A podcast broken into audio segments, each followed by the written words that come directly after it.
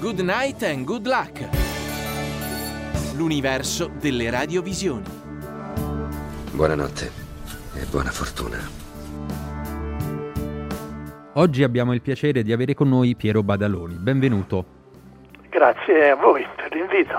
Piero Badaloni non ha bisogno di presentazioni, ma lo ricordiamo, è stato per molti anni conduttore del TG1, oltre che di Italia Sera, Uno Mattina, Linea Notte. Poi c'è la parentesi politica nel 95 quando viene eletto presidente della regione Lazio. Ritorna in Rai e diventa corrispondente da Parigi, Bruxelles, Berlino e dopo essere stato direttore di Rai International passa alla corrispondenza Rai da Madrid per un paio d'anni fino al 2011.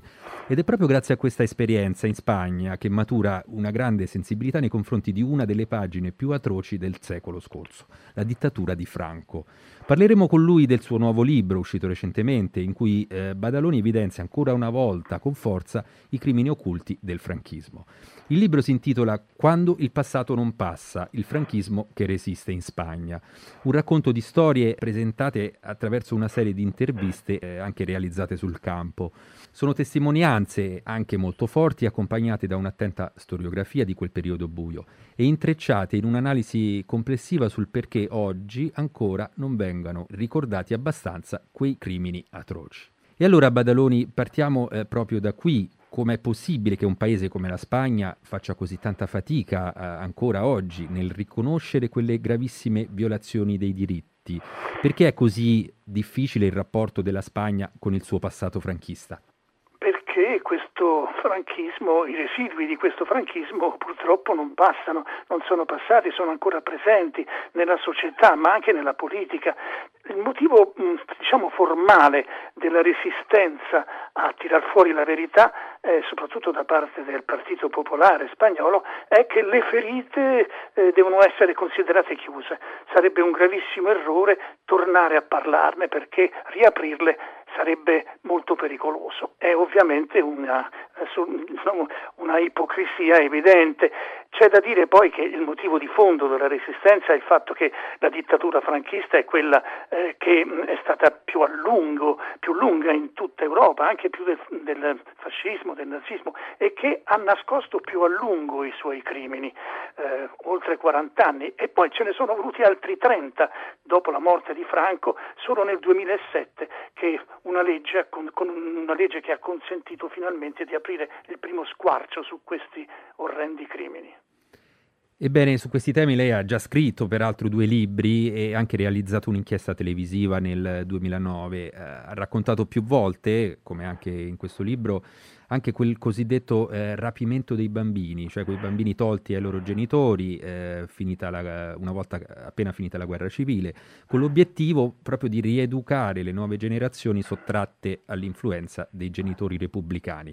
Una pagina tristissima. Lei peraltro ricorda anche eh, lo psichiatra eh, Vallejo Nájera, no? con le sue teorie, quelle che, che diceva di, di, dover togliere i bambini alle madri e evitare che prendano da loro il virus del marxismo. Sì, sì, era, beh, insomma, era uno psichiatra che avrebbe avuto lui bisogno dello psichiatra, aveva costruito la, le sue certezze non a caso in Germania, e poi appena tornato in Spagna fu considerato una sorta di consulente privilegiato da parte di Francisco Franco che gli diede, car- gli diede carta bianca e infatti non a caso i primi furti di questi bambini sottratti ai genitori naturali furono fatti in nome della, ispani- della hispanidad, e cioè della necessità di ricostruire la razza eh, spagnola.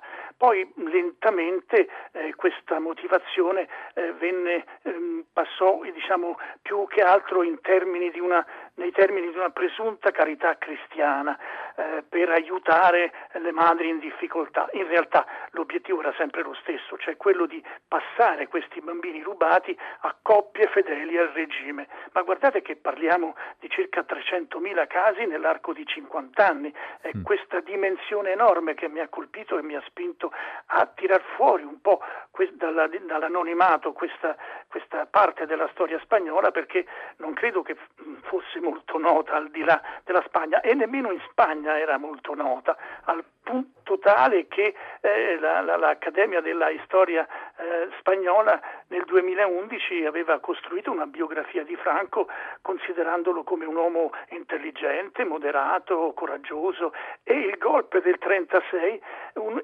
venne letto come un glorioso sollevamento per la salvezza della Spagna. Questo la dice lunga sulla manipolazione eh, che a lungo ha in qualche modo coperto la verità nella memoria storica di questo paese.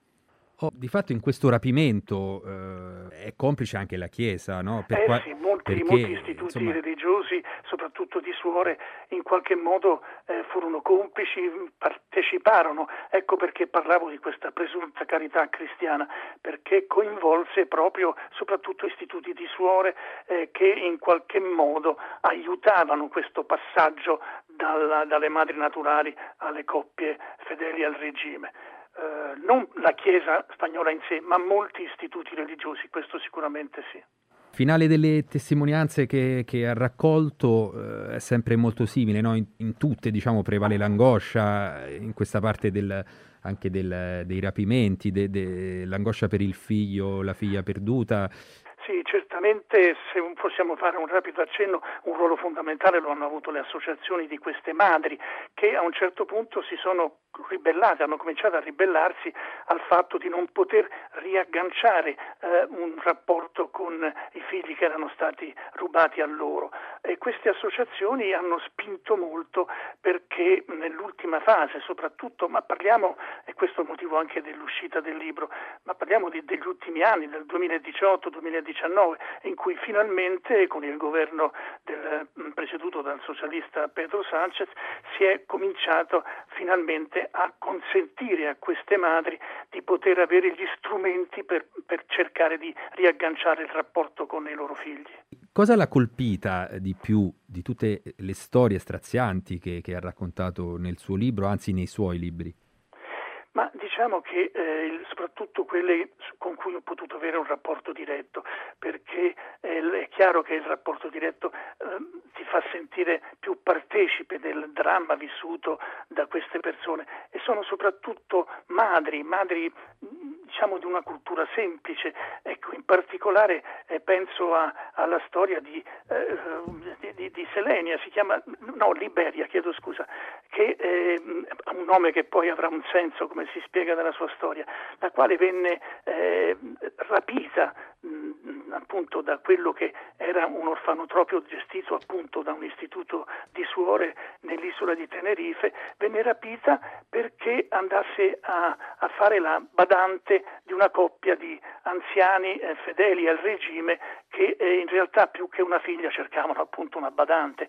E eh, quando finalmente eh, questa donna riesce a rientrare in contatto con la sua famiglia d'origine, il rapporto con la madre all'inizio è un rapporto di, di odio o comunque di, eh, di rabbia, eh, perché, perché, quei genitori adottivi l'avevano convinta che in realtà era stata abbandonata dalla madre e che quindi lei doveva ringraziare loro perché l'avevano accolta, ma in realtà questa non era la verità eh, ovviamente.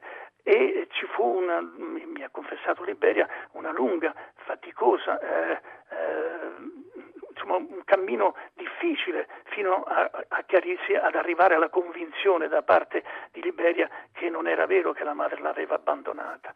Ora, il, della, il, suo nome nasce proprio dal fatto che eh, la, la, madre adottiva eh, voleva considerare questa, questa, sua adozione come una forma di libertà.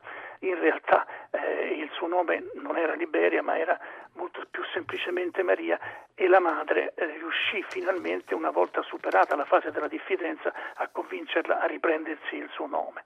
Ma quello che mi ha colpito in generale è soprattutto il metodo perverso con cui queste donne venivano convinte eh, che eh, appunto non potevano fare nulla rispetto ai figli che erano appena nati, perché questi figli appena nati a loro veniva detto che erano morti.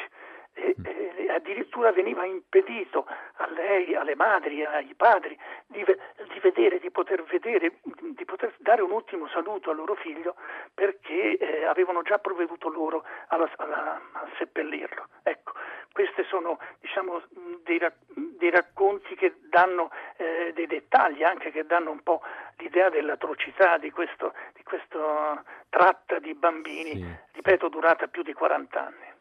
Diciamo che dietro tutto questo c'è, eh, c'è, un tema molto forte, ovvero la manipolazione della verità e della storia, che, che, è basata soprattutto sulla disinformazione, che poi è quello che di fatto sta alla base dei, dei rigurgiti di, di, negazionismo e anche di fascismo che in qualche modo stanno sorgendo in Europa. Quindi tutta questa storia eh, deve anche far preoccupare le altre democrazie europee? Non c'è dubbio, io mi sono interessato di questa vicenda spagnola a, lungo, come lei ha accennato, proprio perché la considero un segnale d'allarme per l'Europa intera, a partire dall'Italia e dalla Germania, dove sono appunto più presenti questi gruppi no, eh, di neofascisti, di neonazisti, questi rigurgiti di antisemitismo, eh, questi episodi di revisionismo che sono basati appunto su una manipolazione della verità e la manipolazione della verità si ottiene attraverso la disinformazione e, e questa disinformazione soprattutto si basa sull'ignoranza del, di, di, coloro a cui si rivolge e in particolare ovviamente le nuove generazioni che rischiano di essere sedotte proprio eh, perché non conoscono gli orrori di questo passato fascista e nazista. Ma eh, il problema non riguarda soltanto la memoria, riguarda anche l'attualità perché eh, dietro tutto questo c'è eh, il, mm, il, micidiale strumento di comunicazione politica rappresentato dalle fake news, eh, che ormai questo sono diventate false notizie mirate, spesso verosimili e capziose, eh, che eh, appunto cercano la manipolazione e sulla manipolazione cercano di costruire il loro consenso. E allora, eh, quando il passato non passa, il franchismo che resiste in Spagna è il libro di Piero Badaloni che potete trovare su Amazon anche in versione eh, ebook. Grazie, grazie a Piero Badaloni per essere stato con noi e a presto. Grazie a voi e arrivederci.